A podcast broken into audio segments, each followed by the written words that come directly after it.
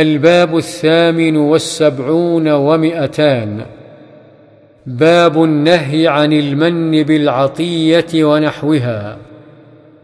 وعن أبي ذر رضي الله عنه عن النبي صلى الله عليه وسلم قال ثلاثة لا يكلمهم الله يوم القيامة ولا ينظر إليهم ولا يزكيهم ولهم عذاب أليم.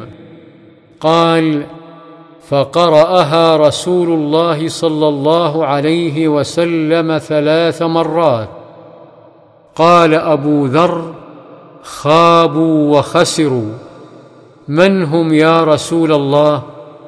قال المسبل والمنان والمنفق سلعته بالحلف الكاذب. رواه مسلم. وفي رواية له المسبل إزاره يعني المسبل إزاره وثوبه أسفل من الكعبين للخيلاء.